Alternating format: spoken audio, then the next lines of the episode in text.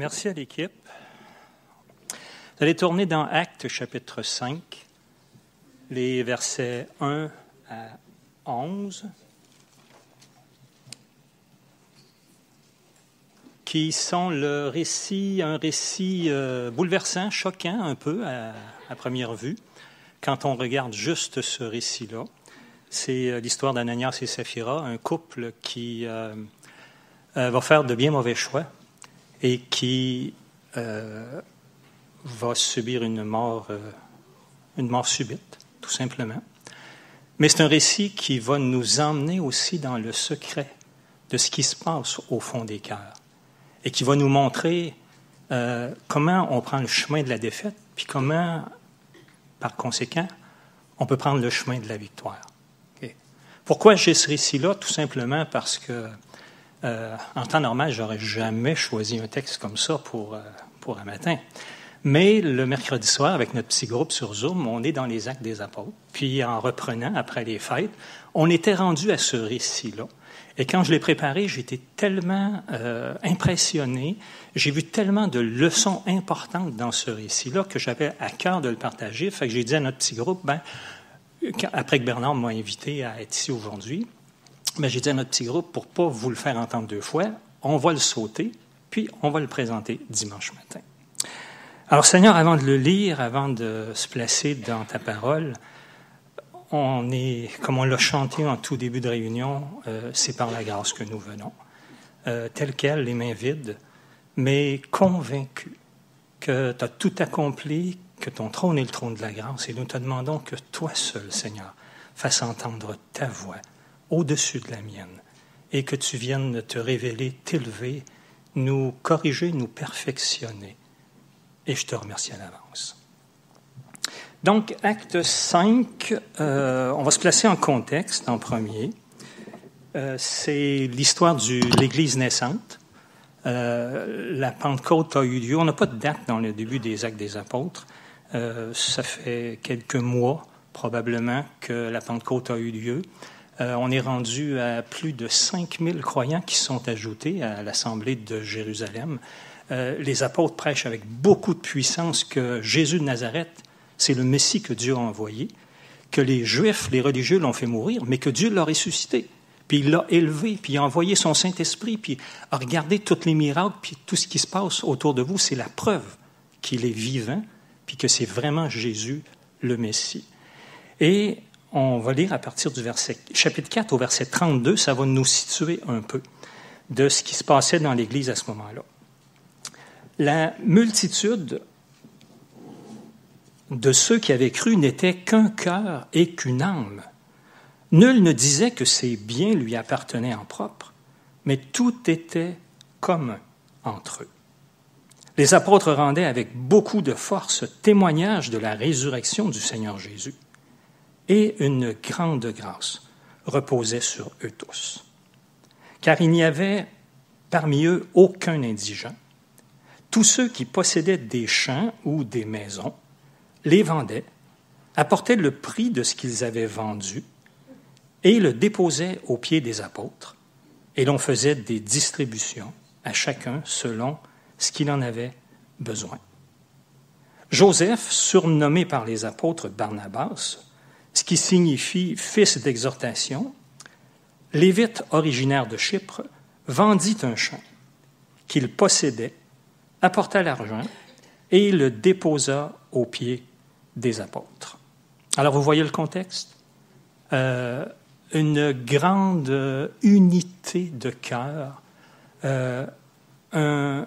un grand amour fraternel, une grande piété pour Dieu, une grande générosité à tel point que ceux qui sont capables ben, vont choisir de vendre de leur propriété pour subvenir aux besoins de ceux qui, ont, qui sont dans le besoin.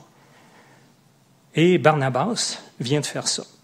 Et là, au chapitre cinq, ça commence par « mais ». Alors, quand il y a un « mais », on vient d'établir un contraste. Ce qui va arriver va être comme le contraire de ce qui vient de se passer. Mais un homme nommé Ananias, avec Saphira, sa femme, vendit une propriété. et retint une partie du prix, sa femme le sachant. Puis il apporta le reste et le déposa aux pieds des apôtres. Jusque-là, il n'y a pas de problème. Okay? Donc, c'est un geste généreux. Ces gens-là ont vu les besoins. Euh, ces gens-là ont vu l'exemple des autres. Et puis, ils étaient capables. Alors, ils ont décidé de vendre, mais ils ont décidé de garder une partie pour eux autres. Jusque-là, c'était correct. Pierre lui dit, au verset trois, « Ananias, pourquoi Satan a-t-il rempli ton cœur au point que tu mentes au Saint-Esprit, que tu aies retenu une partie du prix du champ? S'il n'avait pas été vendu, ne te restait-il pas? Et après qu'il a été vendu, le prix n'était-il pas à ta disposition? Comment as-tu pu mettre en ton cœur un pareil dessein? Ce n'est pas à des hommes que tu as menti, mais à Dieu. » Ananias, entendant ces paroles, tomba et expira. Une grande crainte saisit tous les auditeurs. Alors, faisons une petite pause. Allez, imaginons la scène. Là. Ananias s'en vient avec son montant d'argent. Il s'en va rencontrer les apôtres et puis euh, il leur donne ça. Et j'imagine qu'il s'attendait à des louanges, à, à une forme de, de, d'approbation pour sa grande générosité.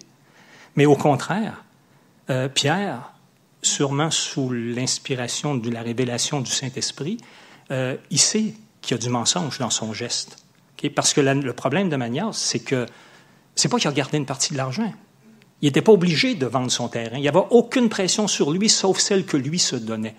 Il n'était pas obligé de donner tout l'argent. Même une fois qu'il l'avait vendu. Il pouvait en garder autant qu'il voulait, okay? Et, mais ce qu'il était obligé de faire, c'était de ne pas mentir. Il a menti en disant, « Bien voilà, j'ai vendu mon terrain vingt-cinq mille piastres et je vous donne tout le montant. » Quand, dans le fond, il l'avait vendu peut-être quarante mille, puis il n'avait gardé une partie. Alors qu'il gardait une partie, ce n'était pas grave. Mais c'est d'avoir dit, « J'ai tout donné. Voilà. Okay? » On va revenir là-dessus tantôt. Alors, qu'est-ce qui se passe? Hein? Il s'attend à des louanges, mais le voilà dénoncé hein, pour son hypocrisie. Le secret de son cœur est révélé par les apôtres, est révélé publiquement, et d'un coup, il meurt. Okay? Alors, on voit qu'on n'est pas en contrôle de tout ce qu'on, toute notre vie, hein? Puis on voit à quel point Dieu est capable d'intervenir, et avec une grande sévérité, ça aussi on va y revenir tantôt. Les jeunes gens s'étant levés, l'enveloppèrent et l'emportèrent et l'ensevelirent. Environ trois heures plus tard, sa femme entra sans savoir ce qui s'était passé. Donc elle sait qu'il est parti rencontrer les apôtres pour leur remettre le don. Et puis là, ça fait trois heures, puis il n'est pas revenu, qu'est-ce qui se passe? Personne n'y a dit ce qui s'était passé. Alors, elle retourne voir euh, là où il devait aller, sans savoir ce qui s'était passé. Pierre lui adressa la parole. « Dis-moi, est-ce à tel prix que vous avez vendu le champ? » Donc, il veut valider auprès d'elle. « Oui, répondit-elle, c'est à ce prix-là. » Pierre lui dit, « Comment vous êtes-vous accordé pour tenter l'Esprit du Seigneur? Voici ceux qui ont enseveli ton mari sont à la porte et ils t'emporteront. » Au même instant, elle tomba aux pieds de l'apôtre et expira. Les jeunes gens étant entrés, la trouvèrent morte. Ils l'emportèrent et l'ensevelirent auprès de son mari. Verset onze, parce que c'est ça le, l'objectif, si on peut dire, de ce récit ou de cet événement. Une grande crainte s'empara de toute l'assemblée et de tous ceux qui apprirent ces choses. Fait qu'on va maintenant reprendre, euh, pas du mot à mot, euh, j'ai voulu traiter euh, le, dans ce que je voyais là-dedans en, en, au moyen de six questions okay, qu'on va adresser. C'est quoi le véritable péché d'Ananias et Saphira? Comment est-ce qu'ils sont arrivés là? Quoi penser de la sévérité de Dieu dans ce cas-là? Quelle est la grande leçon de ce récit? Et Qu'est-ce qui est arrivé après ça à Ananias et Saphira? Et finalement, ben, pour nous autres, en deux mille vingt-quatre, comment on va appliquer ça? Okay. Donc, première question, quel est le véritable péché d'Ananias et Saphira? Et vous êtes invités à répondre, mais très fort, si quelqu'un veut, veut, veut répondre. Pardon? Mensonge, oui, c'est, c'en est un. Okay. Donc, ils ont menti à, à Pierre, aux apôtres, et ils ont menti au Saint-Esprit. C'est comme ça que Pierre le dit. Hein, comment as-tu pu mettre en ton cœur, hein, euh, au point que tu mentes au Saint-Esprit? Euh, donc, mensonge, euh, mais pourquoi mentir? Pardon? Oui, l'orgueil. Euh, j'imagine qu'il voulait, euh, j'imagine, écoutez, on n'a pas tous les détails dans le récit, là, mais euh, ils font un geste généreux, de, de, qui était libre de faire ou pas, euh, mais en même temps, ils veulent garder une partie de l'argent, puisqu'ils étaient tout à fait libres. Mais ils n'ont pas voulu montrer qu'ils en avaient gardé une partie, comme Barnabas avait fait, qui avait tout donné, puis comme quelques autres avaient fait avant eux. Euh, alors, j'imagine que ils ont voulu paraître aussi généreux, okay? Et pas attachés à l'argent, détachés de l'argent, au point que, bon, nous autres, on l'a vendu vingt-cinq mille, on a tout donné. Mais ils en ont gardé une partie et ils ont voulu faire croire qu'ils n'avaient rien gardé. Okay? Alors, ça, c'est le mensonge, et c'est le mensonge à cause qu'ils ont, je pense, ont voulu les applaudissements des hommes. Ils ont recherché la gloire des hommes. Ils ont convoité la réputation de Barnabas et puis des autres qui ont passé avant eux. Je, c'est ce que je devine. Ce n'est pas écrit comme tel, là, okay? Mais c'est ce que je devine. Et ça, ça, on va faire juste une petite parenthèse en parlant du mensonge et puis de l'hypocrisie d'Ananias et Saphira. Euh, c'est un piège extrêmement subtil. On est tous, on n'a personne qui est à l'abri de ça. Okay? Moi, j'aime surveiller constamment ma chair. On sait, c'est quoi la chair, là, mon cœur naturel, là? Il a comme soif de l'estime des autres, il a soif de l'approbation des autres. Et on a un habile manipulateur qui vient nous suggérer des choses et puis mettre du, de, comment dirait ça, de l'huile sur le feu pour alimenter cette soif de louange ou d'applaudissements ou de choses semblables. T'sais? Et pourtant, l'hypocrisie, c'est ce que le Seigneur a dénoncé, le, je ne dirais pas le plus souvent, mais extrêmement sévèrement. Les, les pharisiens, combien de fois il va leur reprocher? Hein, il dit, vous faites des choses pour être vus des hommes. Vous faites des grandes prières. Okay? Pas parce que vous voulez un rendez-vous avec Dieu, mais vous faites ça au coin des rues parce que vous voulez être vus des hommes. Vous faites des aumônes, pas parce que vous êtes généreux, mais parce que vous voulez que les gens vous applaudissent. Vous jeûnez, puis vous faites exprès pour avoir l'air piteux parce que vous voulez que les gens vous élèvent et vous applaudissent. Et combien de fois? Hein? L'intégrité du cœur, la franchise, la sincérité, l'authenticité. Hein? Notre Seigneur, c'est, il est venu plein de grâce, mais aussi plein de vérité. Okay? L'esprit qui nous habite, c'est l'esprit de vérité. La sagesse d'en haut que Jacques dit, elle est exempte de duplicité, d'hypocrisie, puis il y a une version qui dit, elle est franche et sincère. Okay? Euh, Ray Stedman, traduction Google, okay, donc ça ne sera peut-être pas parfait, là. Ray Stedman, il dit que euh, on, on, on, on est tous avec le même problème. On est euh, inadéquat. Puis quand on vient à l'Église, ben, on y vient en se sentant inadéquat. Puis on regarde autour de nous, puis on voit des gens qui portent des masques adéquats. Dans le sens qu'on a l'impression qu'eux autres, ils sont, euh, ils sont meilleurs que nous autres. Ils sont au-dessus de leurs affaires. Ce sont des bons chrétiens. Ils sont spirituels. Okay? Puis, il continue en disant, on vient comme ça, puis il dit, en pensant, je suis le seul ici qui est inadéquat. Regardez toutes ces personnes adéquates autour de moi. Si seulement je pouvais être comme eux, je ne vais certainement pas les laisser voir à quoi je ressemble. Okay? On a cette tendance-là, de vouloir cacher qui on est réellement, puis de vouloir paraître parfois ce qu'on n'est pas tout à fait. Donc, le péché euh, Quel est leur véritable péché? On vient de parler de mensonges, on vient de parler de, certainement, sous-entendu, euh, la recherche, la convoitise de la louange ou de la réputation de Barnabas. Et il y en a un autre qui est nettement nommé, hein, Paul Pierre, il dit « Au point que tu mentes au Saint-Esprit ». À Saphira, il va dire « Comment vous vous êtes-vous accordé pour tenter ?» Et d'autres traductions disent « pour provoquer » ou « pour éprouver » ou « pour défier l'Esprit du Seigneur ». Comment vous êtes-vous accordé pour défier l'Esprit du Seigneur? Mentir à l'Esprit du Seigneur. Comment on fait ça? Qu'est-ce qu'ils ont fait exactement? Je vous avoue que je comprends, pas sûr de tout comprendre, qu'est-ce qui s'est passé dans leur cœur. Okay? Mais j'ai l'impression qu'ils ont, ils ont, ils ont, ils ont comme sous-estimé ou négligé. C'est pas si grave que ça. T'sais? Je suis généreux, là. Quand même que je, un petit mensonge, une petite cachette, tu sais, là. Puis, le Seigneur, il ne réagira pas à ça. Ou, parce que j'imagine qu'il ne pouvait pas s'imaginer qu'on peut cacher quelque chose au Seigneur. Okay? Malgré que Adam, dans le jardin, il, il s'est caché parce qu'il pensait être caché. T'sais? Donc, ça peut arriver que dans notre cœur, on pense qu'on a caché quelque chose ou qu'on peut cacher quelque chose. On se fait des illusions. On ne peut rien cacher au Seigneur. Okay?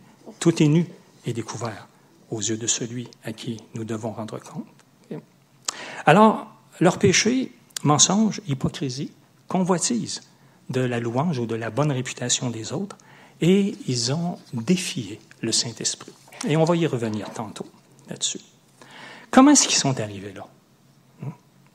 Ben, Pierre, il dit, « Pourquoi Satan a-t-il rempli ton cœur? » Le récit nous, nous laisse voir dans les, les commentaires de Pierre qu'est-ce qui va se passer, qu'est-ce qui s'est passé dans leur cœur. Comment Satan a-t-il rempli ton cœur au point que tu mentes? Hein? D'autres traductions disent comment Satan a-t-il rempli ton euh, a-t-il pu prendre à tel point possession de ton cœur? Une autre version dit comment a-t-il pu envahir à tel point ton cœur?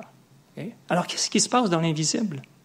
Qu'est-ce qui se passe euh, au cœur de chacun? Ce n'est pas que, que le diable peut remplir, prendre possession d'un cœur, véritablement. Le Saint-Esprit seul prend le, possession de, du cœur d'un croyant, et c'est lui seul qui a la poss- possibilité de le remplir. Mais le diable, on le sait, a le pouvoir d'influencer, de venir suggérer. C'est Pierre qui va dire, le même Pierre, là, okay? Il va dire plus tard, il dit « Soyez sobres, veillez ».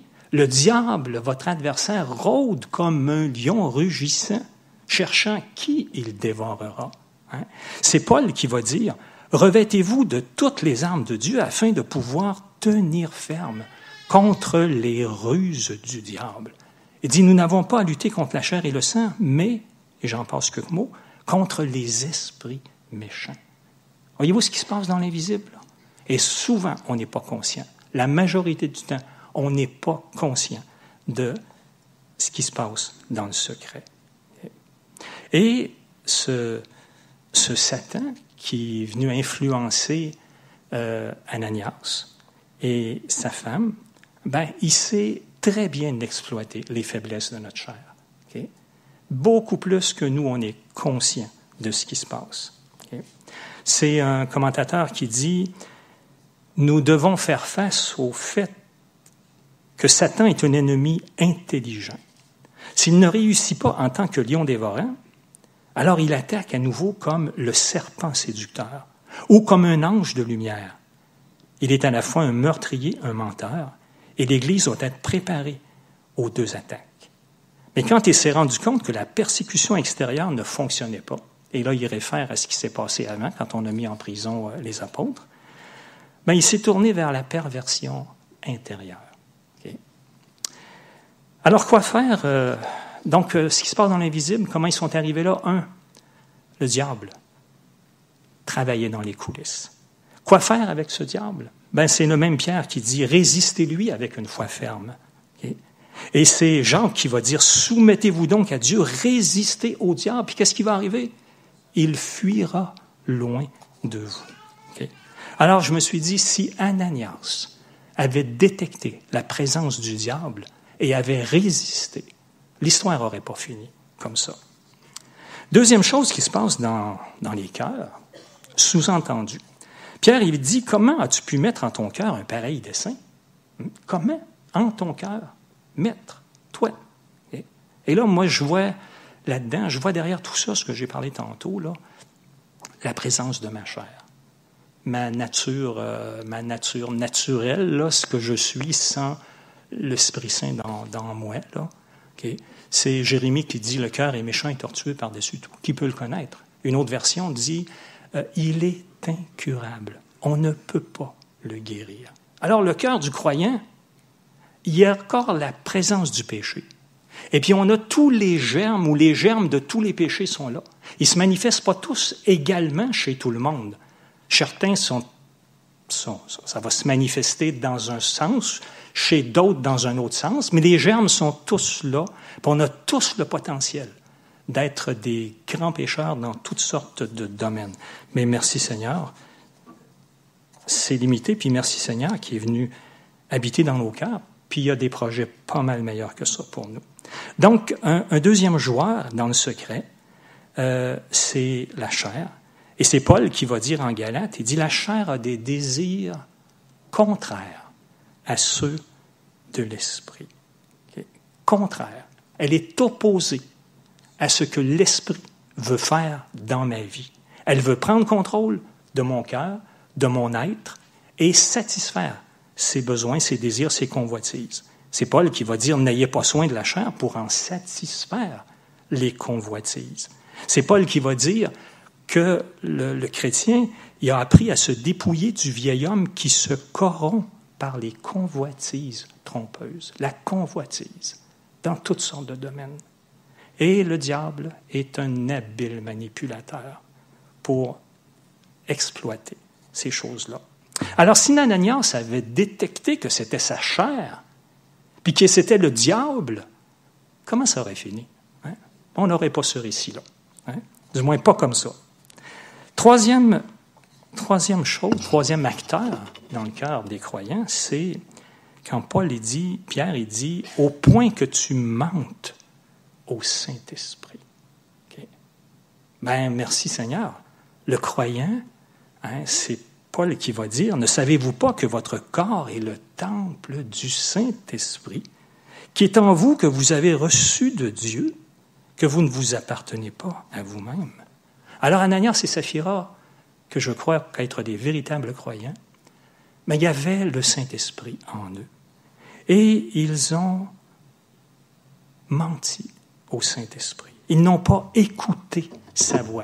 Parce que le, le rôle du Saint-Esprit, c'est l'esprit a des désirs contraires à ceux de la chair. Ils sont opposés entre eux. Alors, c'est certain que quand ma chair se manifeste, ben le Saint-Esprit aussi se manifeste. Il est contraire. Il essaye de m'emmener dans la bonne direction, dans le bon chemin. Donc, ça tire, de, de, ça tiraille. Ananias n'a pas été sensible. Ils n'ont pas été sensibles à la voix puis à l'action du Saint-Esprit qui voulait les... Certainement, c'est opposé à leur mauvais plan. Tout simplement. Ils ont résisté à ces appels. On est appelé à marcher. C'est Paul qui dit aux Galates, « Marchez selon l'Esprit. Vous n'accomplirez pas les désirs de la chair. Okay. » Alors, le, le Saint-Esprit, c'est comme le, le divin G P S qui est dans nos cœurs. Vous savez, c'est quoi un G P S? Quand vous l'actionnez, destination, rentrée, bon, ben dans cinq cents mètres, tournez à droite sur telle rue. Dans trois cents mètres, tournez à droite, tout ça. Mais le Saint-Esprit, c'est notre divin G P S qui nous montre la voie à suivre. Mais j'ai le choix de tourner à droite dans trois cents mètres ou de faire à ma tête puis de prendre un autre chemin, suivre ma chair. Et autre chose dans ce récit qui fait qu'ils sont arrivés là, ben c'est quand Pierre il va dire « Comment vous êtes-vous accordés pour tenter l'Esprit du Seigneur ?» Il dit ça à Saphira. Comment vous êtes-vous accordé? Là, deux semaines, j'étais à Coaticook et puis on, on, on parlait de ce texte-là. Puis en commençant, après avoir lu, ben, j'ai, j'ai posé la question, j'ai dit, euh, est-ce qu'il y a quelque chose, une leçon qui vous, euh, qui vous rejoint euh, à première vue? Et tout de suite, il y a une femme qui dit, moi, ce que je retiens de ce passage-là, c'est qu'une femme ne doit pas écouter son mari. T'sais. Fait que là, on, on, on a bien ri, tu sais, là. Et elle avait raison. Une femme ne doit pas écouter son mari quand il prend de mauvais choix contraires à la volonté du Seigneur. T'sais. Ça, c'est vrai. T'sais. Alors, si, si Saphira avait écouté la voix du Seigneur plutôt que la voix de son mari, ça aurait fini différemment. Hein? Alors, comment ils sont arrivés là? Parce que le diable était à l'œuvre. Parce que leur chair a été puissante, puis ils l'ont écouté. Parce qu'ils ont refusé d'écouter les appels du Saint-Esprit qui s'opposait certainement à tout ça. Et parce que sa femme n'a pas dit « Wow, tu prends une mauvaise direction. Okay? » Et c'est pareil pour le mari, inversement. Okay? Maintenant, la troisième question, c'est quoi penser de la sévérité de Dieu dans ce récit? Parce que c'est quand même pas si grave que ça, on pourrait dire. Hein? Un mensonge, un petit mensonge, une grande générosité. Euh, c'est pas si grave que ça. Hein? C'est pas la première fois que ça arrive que Dieu intervient avec une très grande sévérité. Pas souvent, mais c'est arrivé. On voit des, des cas dans l'Ancien Testament. J'ai pas le temps de les passer, là. Euh, je me suis dit, mais est-ce que Dieu était trop sévère? Euh, est-ce que c'était si grave que ça méritait la mort? Hein? Je compare à David, qu'est-ce qu'il a fait? Qu'est-ce qu'il a fait, David? Adultère avec la femme de son général. Quand il s'est fait prendre parce qu'elle était enceinte, ben là, il complote pour le faire assassiner. Puis il va mourir. Puis il va mentir en entraînant tout un paquet de monde. Puis Dieu ne l'a pas fait mourir sur le champ. Mais dans mon échelle à moi, là, c'est pas mal plus grave ça que ce que Ananias et Saphira ont fait. Sauf qu'il y a un contexte au travers de tout ça. Bien sûr que Dieu a châtié sévèrement David, puis il s'en est rappelé pour le restant de sa vie. Donc, c'est pas en disant c'est pas si grave, là, c'est Dieu qu'il faut regarder. Il ne faut pas mesurer nos fautes aux fautes des autres, tout simplement. T'sais. Alors, pourquoi une telle sévérité? Ben, je vais vous, je vais vous sou- présenter quelques explications. J'ai déjà mentionné, je pense qu'ils ont vraiment résisté aux appels du Saint-Esprit. Okay. Euh, il était là dans leur cœur. Et puis, il a parlé à leur conscience, j'en suis convaincu, parce que l'Esprit a des désirs contraires à ceux de la chair. Mais ils ont choisi d'écouter leur chair, leur convoitise. Autre raison, je pense qu'ils sont d'autant plus coupables à cause du contexte dans lequel ils se trouvaient. Okay, c'est les débuts de l'Église naissante. Il se passe des choses grandioses, là, la Pentecôte, les apôtres qui prêchent avec puissance, euh, les miracles, les guérisons, les délivrances. Ils ont tout vu ça, là. Le Saint-Esprit agit avec puissance au milieu de l'Assemblée. Ils sont des milliers de convertis à Jérusalem. Autre raison, je pense que Dieu a voulu préserver le témoignage de son Église naissante. Okay? Ils sont un même cœur. Ils sont réputés pour leur, leur, leur bonne entente. Leur, ils, ils se trouvent grâce auprès de tout le peuple. Le peuple les loue hautement encore à cette époque-là. Okay? Mais imaginez, Ananias, il a vendu à quelqu'un. Mettons qu'il a vendu quarante mille. Puis là, il en a déposé vingt-cinq mille au pied des apôtres. Mais la personne là, qui a vendu, là, elle, elle sait qu'elle l'a vendu quarante mille. T'sais? Tout se sait. Et là, à un moment donné, whoop, on apprend qu'Ananias, il a menti. Vous vous rendez compte, c'est ça les chrétiens. T'sais? Dieu, je pense qu'il a vraiment voulu préserver le témoignage de son Église. Et il a voulu donner un exemple frappant pour inspirer la crainte de désobéir et pour susciter de prendre Dieu au sérieux dans ce qu'il dit. Quatrième question, c'est quoi la grande leçon de ce récit? Hmm?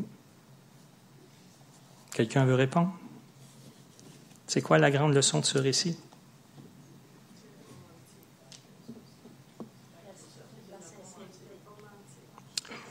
Pas mentir. Sincérité. La crainte de Dieu. Moi, c'est ce que je retiens, là, parce que c'est le, le verset onze dit euh, « Une grande crainte s'empara de toute l'assemblée ». Et dans premier Pierre, chapitre un, je vais vous lire à partir du verset quatorze, c'est le même Pierre, mais trente ans plus tard. Okay? Il a été tellement marqué, je pense, par cet événement-là. Et évidemment, il y a une connaissance euh, intime du Seigneur. Il va dire « Comme des enfants bien obéissants, Ne vous conformez pas aux convoitises que vous aviez autrefois, quand vous étiez dans l'ignorance. Mais puisque celui qui vous a appelé est saint, vous aussi, soyez saints dans toute votre conduite. Selon qu'il est écrit, vous serez saints car je suis saint. Alors notre Dieu, il est pur, notre Seigneur, il est intègre. Alors imaginons pas qu'il est content, qu'il n'est pas attristé, qu'il n'est pas... Tu sais, quand il nous voit marcher dans d'autres voies. Verset dix-sept, « Si vous invoquez comme Père celui qui juge selon l'œuvre de chacun, sans favoritisme, conduisez-vous avec crainte pendant le temps de votre séjour sur terre. » Hum. J'aime beaucoup plus parler de la grâce que de la crainte de Dieu. Hum. C'est mon sujet préféré, la grâce, puis la personne du Seigneur. Mais on a besoin d'une vue qui est complète. Okay? On a besoin de savoir que notre Dieu, il faut le prendre au sérieux, que notre Dieu est pur, il y a notre Dieu est saint. Okay? Le Seigneur qui est venu, puis qui, a été, qui est venu plein de grâce, hein? Mais c'était aussi venu plein de vérité.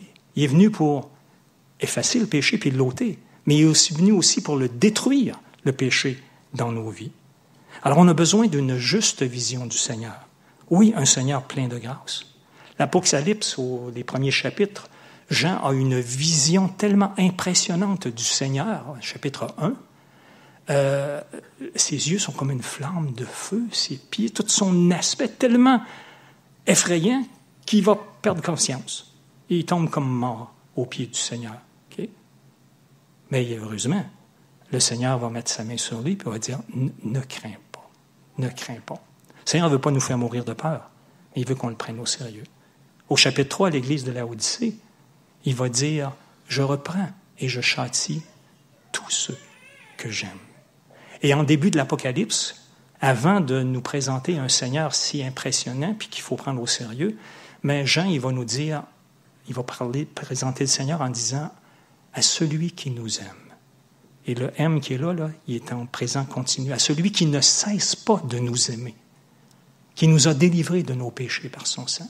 Alors oui, c'est le Seigneur de la grâce, mais c'est le Seigneur d'une pureté, d'une sainteté, d'une intégrité entière et qu'il faut prendre au sérieux. Okay? Alors la grande leçon, ben, c'est de craindre de pécher volontairement. Okay? Parce qu'on va tous pécher. Le Seigneur, il sait. Okay? Mais si on a péché, on a un avocat auprès du Père. Et il faut simplement marcher avec droiture et avec pureté. Mais vous savez, cette grande leçon de la crainte du Seigneur puis de la crainte de pécher volontairement, s'il y a une leçon que le diable ne veut pas, que les croyants acceptent, c'est bien celle-là. Hein? Et je me rends compte, en tout cas je vais juste parler pour moi-même, là, okay? Mais il y a un déséquilibre dans ma vie. Côté grâce, okay? Le balancier, là, il est collé sur le côté grâce. Puis le côté crainte, il y en a, mais pas autant qu'il devrait y en avoir. Okay. La cinquième question que j'ai voulu adresser, c'est qu'est-ce qui est arrivé à Ananias et Saphira? Bon, on sait, là, il, Pierre, il, il les dénonce, il tombe raide mort instantanément. Mais après ça, qu'est-ce qui se passe? Quelqu'un veut, veut, veut se hasarder?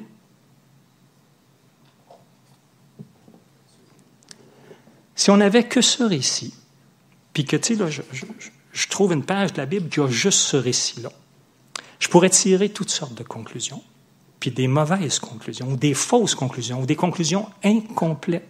Okay? Et c'est toujours dangereux de prendre un récit, de prendre un récit sans regarder tout le restant des Écritures. Et c'est là que ça devient essentiel d'aller à la bonne nouvelle, de revenir à ce que nous dit la bonne nouvelle. Alors, qu'est-ce qui s'est passé? Imaginons la suite là, de, de ce récit. Ils tombent morts, mais en fait, ils sont morts devant les hommes, mais ils continuent à vivre. Okay? C'est ce que l'Écriture nous apprend. Et là, ils se retrouvent devant le Seigneur. Okay? Alors, qu'est-ce qu'il y a dans leur cœur, vous pensez? Moi, j'imagine. Là, okay? La honte. Certainement un moment de crainte, de se retrouver devant le Seigneur dans cette condition-là, dans cet état-là. Et c'est Jean qui va dire Il va dire « Demeurez en lui afin que lorsqu'il paraîtra, nous ayons de l'assurance et que nous n'ayons pas la honte d'être éloignés de lui. » Donc, première chose, honte. La deuxième, j'imagine, okay, avec ce que je connais du Seigneur et des Écritures, la deuxième, c'est qu'ils vont croiser le regard bienveillant du Seigneur. Ce Seigneur qui avait dit « Je ne mettrai pas dehors ». C'est quoi ça? C'est pas grave. Ah, le X? OK. Il avait dit, je ne mettrai pas dehors celui qui vient à moi. Okay. Ben, il n'a pas mis dehors Ananias et Saphira. Et, et ensuite, j'imagine le regard et l'attitude d'Ananias et Saphira. Hein? Qui là, ils vont voir le Seigneur les accueillir, malgré ce qu'ils avaient fait. Et j'imagine leur reconnaissance. Hein?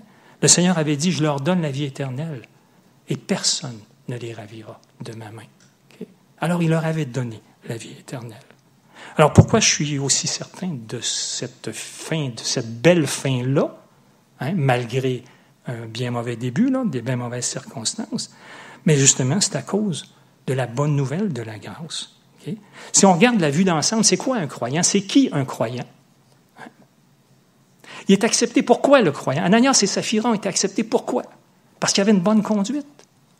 Parce qu'il y avait de la pureté puis de l'intégrité dans leur cœur, puis de l'honnêteté, sans hypocrisie. Non. Si Ananias et Saphira avaient dû être acceptés sur la base de leur conduite, si leur destinée dépendait de leur conduite, tout comme la nôtre, bien, zéro espoir. Là, c'est crainte par-dessus crainte et euh, crainte de se retrouver là. Okay? Mais c'est pas ça. Hein? Quand un croyant a mis sa confiance en Jésus, ben il est appelé enfant de Dieu, un enfant bien-aimé. Il est justifié, déclaré juste à tout jamais, et ça, c'est irréversible. Il paraît devant Dieu saint, sans défaut, sans reproche, Paul dit aux Colossiens, devenu parfait en Christ. Il est une nouvelle créature. Paul y va dire, il n'y a aucune condamnation pour ceux qui sont en Jésus-Christ. Et on pourrait en mettre et en mettre. Okay? Mais le sort d'un enfant de Dieu ne dépend pas de sa bonne conduite. Il dépend de ce que Jésus-Christ a fait et il dépend de ce qu'il a fait de Jésus-Christ, c'est-à-dire il l'a accueilli. Alors, je ne sais pas, je ne connais pas tout le monde ici, là, euh, mais s'il y a des nouveaux qui ne sont pas familiers avec le langage de Dieu, puis avec ses plans puis ses projets, bien, juste retenir une chose, c'est que notre destinée éternelle dépend de Jésus-Christ et de ce qu'on a refait avec Jésus-Christ, c'est-à-dire l'accueillir ou le rejeter. Okay. Et on termine en se questionnant, ben, en tout cas, moi, euh, et pour nous, en deux mille vingt-quatre, qu'est-ce qu'on fait avec ce récit-là? Les leçons de ce récit-là. Hum. Premièrement, se rappeler qu'on n'est pas à l'abri. On n'est pas à l'abri de faire comme Ananias et Saphira. On n'est pas meilleur qu'eux. Se rappeler et tout que de ne pas porter de jugement euh, sur une, ceux qui sont malades, qui ont des grandes épreuves ou qui subissent des morts prématurées. Ce n'est pas à nous de décider si c'est à cause d'un péché ou pas. Il y a juste le Seigneur qui voit ça. Et il y a de ses bien-aimés qui sont partis très prématurément et ce n'était pas à cause de leur faute. Okay? Est-ce qu'on doit craindre le jugement de Dieu suite à nos fautes? Bien, ce qu'il faut craindre, c'est que le Seigneur, il va nous corriger, comme un père corrige ses enfants. Le Seigneur, il nous a sauvés, puis il nous a accueillis tels quels, okay? C'est-à-dire les mains vides, puis tout croche, puis tout souillé, puis on le sait, ça. Mais ce n'était pas pour nous laisser tels quels. Il y a un grand projet, c'est de nous transformer à son image. Et c'est pour ça que le Saint-Esprit est envoyé dans nos cœurs, pour nous façonner, nous transformer à son image. Et juste aussi pour compléter sur ce point-là, euh, c'est pas dans les habitudes de Dieu d'agir comme il a fait avec Ananias et Saphira. Ça, c'est de, de l'exception dans l'histoire des Écritures. Le psaume cent trois, David, il dit, il dit « Mon âme bénit l'Éternel, n'oublie aucun de ses bienfaits. » Et là, il va, il va citer toutes sortes de belles choses au sujet de Dieu. Hein? Il va dire que l'Éternel est lent à la colère. Okay? Lent à la colère. Qu'il est miséricordieux, il est compatissant. Il ne se lasse pas de pardonner. Il va dire qu'il ne nous, ne nous traite pas selon nos péchés. Il ne nous punit pas selon nos iniquités. Parce que c'est son Fils qui a porté la colère et le châtiment que je méritais à la croix. Et il va dire, David, dans ce même psaume, il se souvient que nous sommes poussière. Alors moi, ça me remplit d'espérance. Oui, je regarde à la grâce, puis je ne cesserai pas de m'accrocher à la grâce de Dieu. Mais en même temps, je veux me rappeler, il faut le prendre au sérieux. Okay? Il faut le prendre au sérieux, puis avoir cette crainte de l'attrister, cette crainte de volontairement, et je prends bien le mot volontairement, pécher, choisir des choses qui sont contraires à ses voies. Et on a commencé avec le chant « C'est par la grâce que nous venons nous présenter devant toi ». Et ce chant-là dit « Si tu comptais tous nos péchés, qui vivraient ?» Mais heureusement, il les a mis sur, le, sur son Fils à la croix. Et il ne les compte plus. Alors on dit quoi? On dit « Merci, Seigneur, pour ta grâce et faire partie de notre vie et pour ces... » merveilleux projet qu'il a à notre égard. Un jour, on va être transformé à son image et notre destinée dépend de lui et non pas de notre bonne conduite.